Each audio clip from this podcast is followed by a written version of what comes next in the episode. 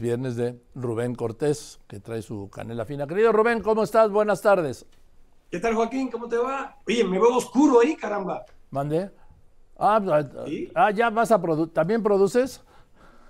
oye, contigo se aprende de todo, ¿eh? eh Producciones Cortés S.A. Venga. Ah, aprendo mucho contigo.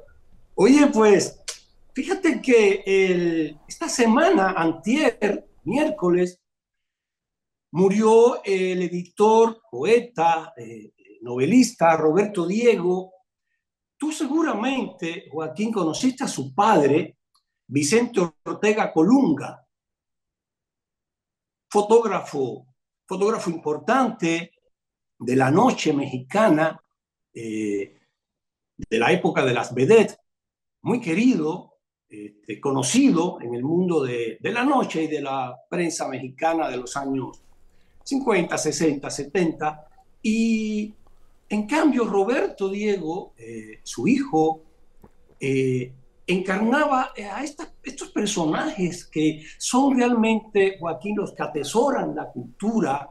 A mí me gusta este tipo de personajes, este tipo de personajes como Mendel de los libros, esa pequeña joya de Stefan Zweig, eh, un libro de apenas 56 páginas, lo recomiendo mucho, es un libro hermoso, un libro hermoso eh, que va en contra de la fugacidad y del olvido, eh, cómo debemos recordar siempre la historia, los seres humanos.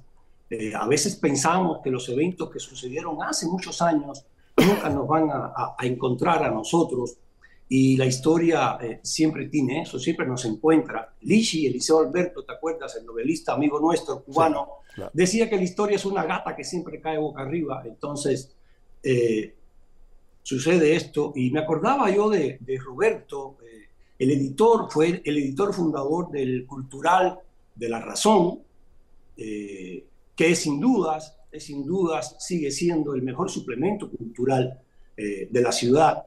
Muy fino, hay que ver ahora sin Roberto cómo va a ser, pero un suplemento fino, educado, instruido, y eso se lo dio Roberto, este hombre eh, modesto, sencillo, gran poeta, con su bulto de papeles bajo el brazo, todos los viernes a editar eh, al diario, eh, muy conocedor de las letras, ahí iba con Delia, Delia Juárez, la esposa de Rafael Pérez Gay, y entonces es este conjunto de amigos que, insisto, preservan la cultura, callados, eh, sin hacer alaraca, conservan el idioma, van, eh, escriben en revistas, casi nadie los conoce. Y pasó la muerte de Roberto, salvo con eh, de Mauleón, Héctor de Mauleón, algunos amigos. Leí nada más a Héctor, esperaba hoy que Rafa escribiera algo, eh, escribió de otro tema, seguramente Rafa, muy amigo, fue quien me lo recomendó para que estuviera en la razón a Roberto, lo quiere mucho. Y, y ese mismo día eh, que muere Roberto, quiero leerte, antes de que pase, un poema de Roberto, me gusta mucho, a ti te va a gustar porque es un poema marino, a ti te gusta el mar, te gustan los atardeceres. Me imagino este poema ahí en, en alguna costa de las que a ti te gustan, que vas a pasar tardes Dice, pasadizos y resonancias trastocadas por el viento filial de su cuerpo que separa la tarde. En la línea del horizonte, la muchacha del cabello vegetal dibuja su cantidad hechizada y la madeja de colores desligados cubre en el resplandor la línea que dimana de su cuerpo.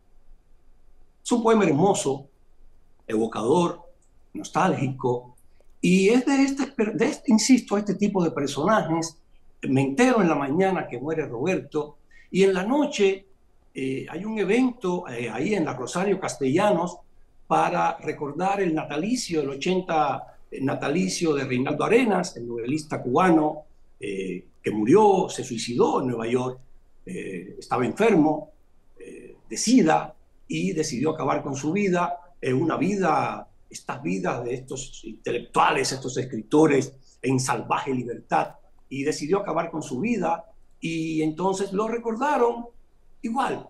Eh, la noche lluviosa de la Ciudad de México, la Rosario Castellanos, y ahí van el musicólogo eh, Carlos Olivares Baró fue amigo de, de, Reinaldo, parece a Mendel de los libros, Carlos Olivares vive en una guardilla ahí en Tlalpan, eh, cargada de libros, eh, eh, es un preservador, Carlos Olivares Baró, de la música latina, de la poesía en español, de la novela, rodeado de libros, ahí escribe, ahí escribe en el diario La Razón, y con Alejandro González Acosta, otro, otro erudito, maestro de la UNAM, ahí estaban Joaquín tenían un auditorio de siete, ocho personas.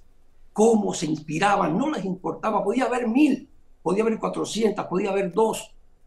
Caray, y estos dos personajes, preservadores de la cultura, tranquilos, ecuánimes, modestos, oye, han, han dado una disertación sobre la obra de Reinaldo Arenas. Tenían cinco, seis, siete personas, caramba, adelante todos respetándolos. Estos tipos de personajes me, hizo acordar la muerte de Roberto, eh, no fue muy mencionada, y, y me lleva a pensar en cómo, en cómo esto que te decía de, de Mendel y de los libros, de la fugacidad y el olvido, cómo de pronto se olvidan las personas y ah, yo puedo adularte a ti porque eres mi hermano, eres mi padre, eres un poco de todo para mí, amigo, todo. Y te puedo adular cómo en cambio tú eres una persona tan generosa, eres una estrella generosa, das ánimo, te acuerdas de todos eh, y, yo creo que a todos les gustaría, caramba, eh, que les pasen las cosas antes que a ti para que tú seas quien nos recuerdes, porque tú sabes recordar a los amigos, sabes recordar a la gente que quieres y a la gente sobre todo que te quiere. Y, y veía ahorita cómo le dabas ánimo al ingeniero, y yo digo, oye, el día que me ponga mal le voy a decir a Joaquín para que me dé ánimo. Venga, no hay que ponerse y quería, yo sé que tú me dejas hablar de lo que yo quiera, y quería hablar de estos poetas, de, de, fallecido Roberto Diego, de Carlos Olivares, de Reinaldo González Acosta, seguidores tuyos, gente que te quiere mucho. Y ya creo que yo ni me va a dar tiempo de hablar de política. Joaquín. Bueno, pues así estamos bien. Gracias, querido Rubén, te mando un abrazo. Te quiero mucho. El viernes nos vemos en el estudio. Venga, pues cuando tú vengas. Te quiero mucho. Que estés muy bien, querido Rubén. Rubén Cortés y su canela fina, voy unos